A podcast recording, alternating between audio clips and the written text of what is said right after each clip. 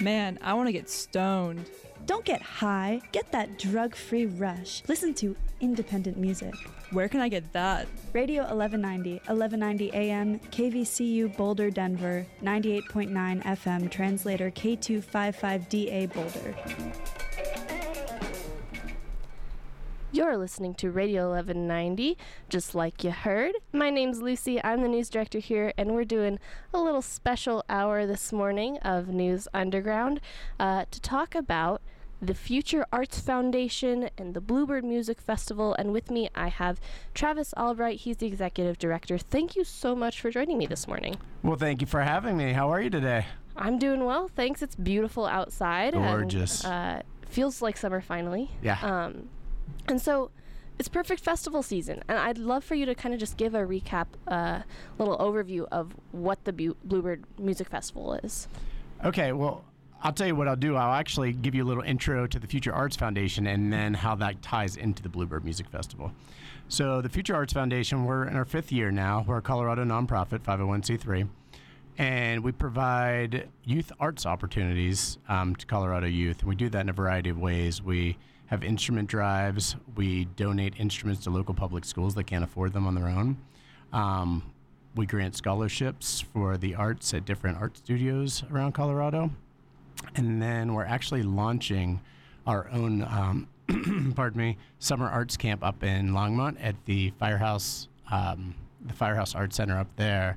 And what that's going to do is it's going to provide free and reduced fee lessons for the children of local teachers, first responders and military members, kind of the people that kind of help out our community. But it's very expensive to live in Boulder County, and a lot of those people don't get paid what I personally think they should be getting paid, and they can't afford to send their kids to these classes. So we're kind of trying to do our part and help them out a little bit as well. That'll all start um, towards the end of June.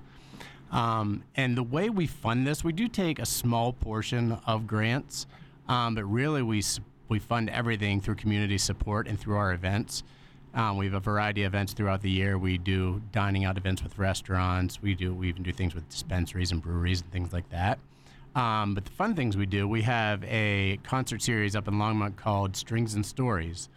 Um, and with that, it's kind of a throwback to the old VH1 storytellers, where you'll hear the musicians play a few songs and then tell about how they wrote their songs and where their ideas came from. So we're doing that, and we've had we had um, Adam and Ben from Yonder Mountain String Band last month. We have Josiah Johnson next month from the Head and Heart, or formerly of the Head and Heart. We have Daniel Rodriguez from Elephant Revival. We have Graham Lesh, who's the son of Phil Lesh from the Grateful Dead.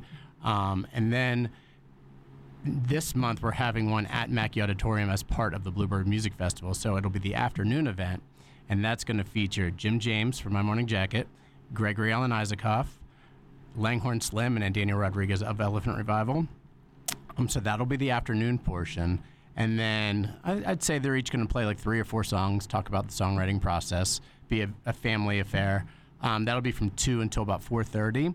Then we'll close the doors, kind of get everything set up again for the evening, and then in the evening from six until midnight, we're gonna have a full-on concert. It's gonna be headlined by Jim James. He's gonna do a full hour set, um, and then Langhorne Slim will do a full set.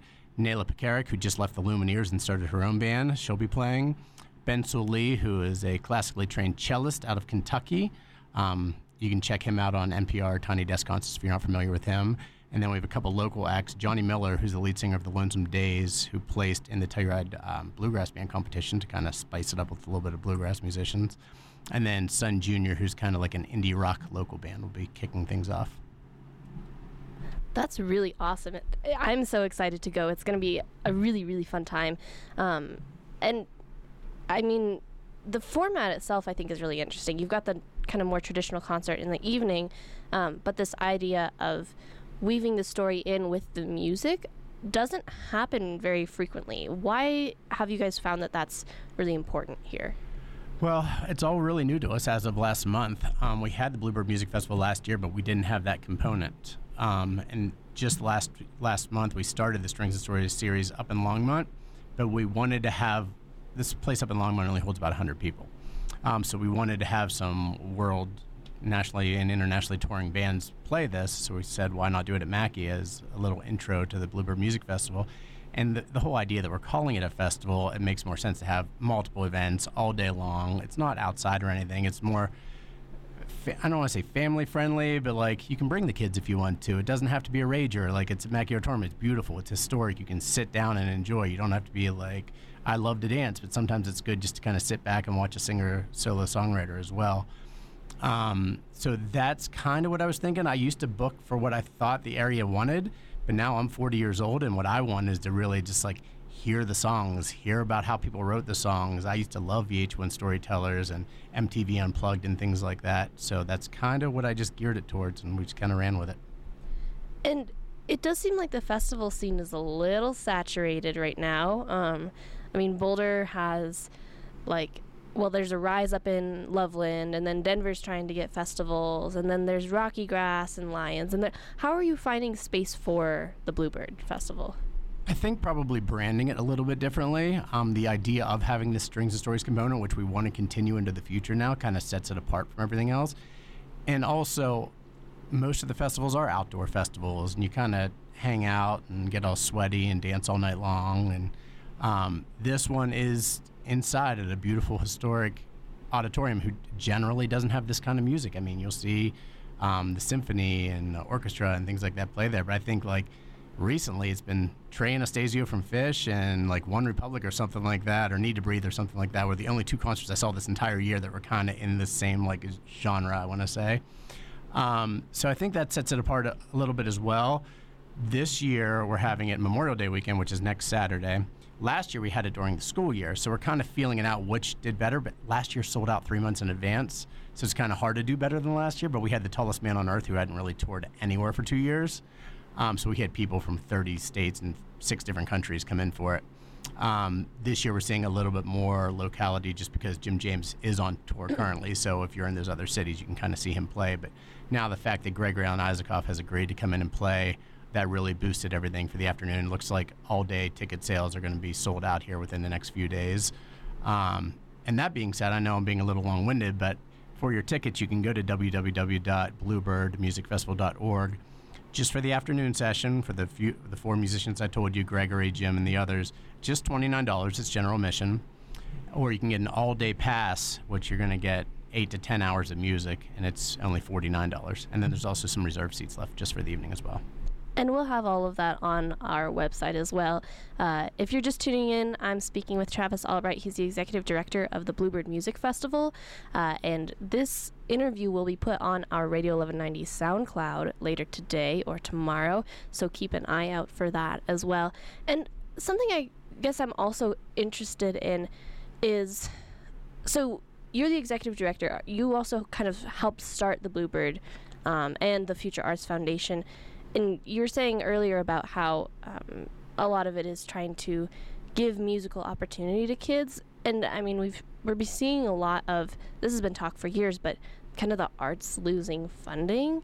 Um, why is it important to you? I mean even in in a world where technology and knowing how to engineer and kind of all of the more scientific fields are increasingly important why do you find that music education and music engagement is still really, really crucial?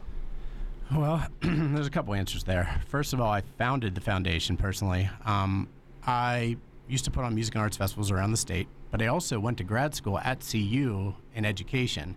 And when I was doing all my practicums and student teaching and everything, one thing that I found in particular, all the teachers were doing this, but in particular, um, the arts teachers, music and art, were taking money out of. I mean, these teachers are making like thirty-five, forty thousand dollars a year, and they're taking money out of their own pockets to get things for their classrooms that they're not getting funding for from the school or from the district, and that's e- that's seen even more so in the arts as well in the classrooms. Um, so I, I was kind of heartbroken by it, and I mean I'm I'm not a big musician uh, personally, but I've seen thousands of concerts personally, and I love to see kids have the opportunity to become proficient at these instruments and maybe become one of these huge musicians that I see one day. So on a selfish level, that's why.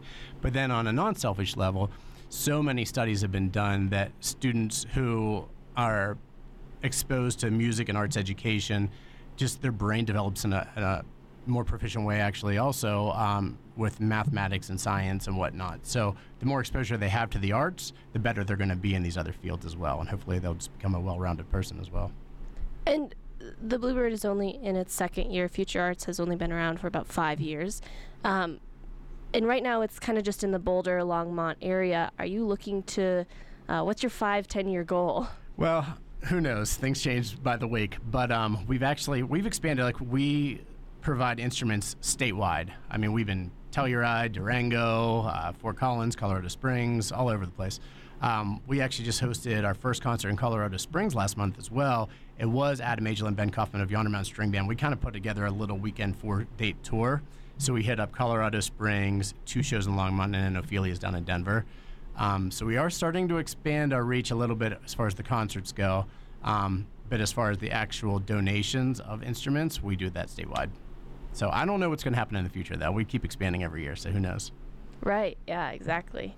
Well, and there's so much growing in Denver as well. Um, there's endless venues, and I mean, Denver, Boulder, the whole place is just expanding. So you've got a lot to work. It's work quite with. the market for the for music and the arts right now. Right. Well, and I think also the genre is interesting. Yeah. Um, it's mostly folk Americana, um, which is kind of more traditionally associated with Colorado and Boulder. Um, but are you potentially looking at keeping it there or expanding to more genres, or how you how are you looking there? I haven't thought that far into it yet. Um, I guess we are kind of booking in that realm right now. I know, like the lead singer of, um, I'm trying to remember the name of the band, but it's Graham Lesh. It's Phil Lesh's son from the Grateful Dead. He's more of like a jam bandy kind of guy. Um, we do have some bluegrass musicians as well. We have the Lonesome Days, which are a local bluegrass band playing one of our events. But Bluebird, I think, as an event or as a festival, um, once you brand something a certain way, it's kind of hard to steer away from that because people expect a certain thing from certain festivals. And once you really move away, you really turn your original fan base off. I know I saw that with, um, I think it was Mountain Jam recently up in upstate New York. They were really kind of, I don't know if it was jam band centric a little bit. They had Avett Brothers and everything every year, but then they went towards like the indie folky stuff for a couple years, which I really enjoyed the lineups, but I guess ticket sales were like way down. So now they're kind of coming back to their original roots. So I think kind of once you brand your festival or your event a certain way, you should probably stay true to it. And then we can always have other events with all sorts of type of genres. And you mentioned ticket sales a bit. Um, one thing is that I find in a lot of the music scene is that sometimes concerts are really inaccessible because it's fifty dollars, sixty dollars for one night of maybe two artists. And I understand that there are costs of touring and making sure everyone's paid well. How are you making sure that the music stays accessible and equitable to people who are watching it as well? You mean just as far as the Bluebird Music Festival or Yeah. all? Okay. Um, well, that's one thing we kind of try to pride ourselves on. We do all of our ticketing through Eventbrite and Vendini, which is the Mackey site that they use. And there's really nominal fees. I think the Eventbrite's maybe like $3 a ticket or something like that. And then if you go through the Mackey site, there's like a facility fee and a Future Arts Foundation fee, which are like $4 each or something like that.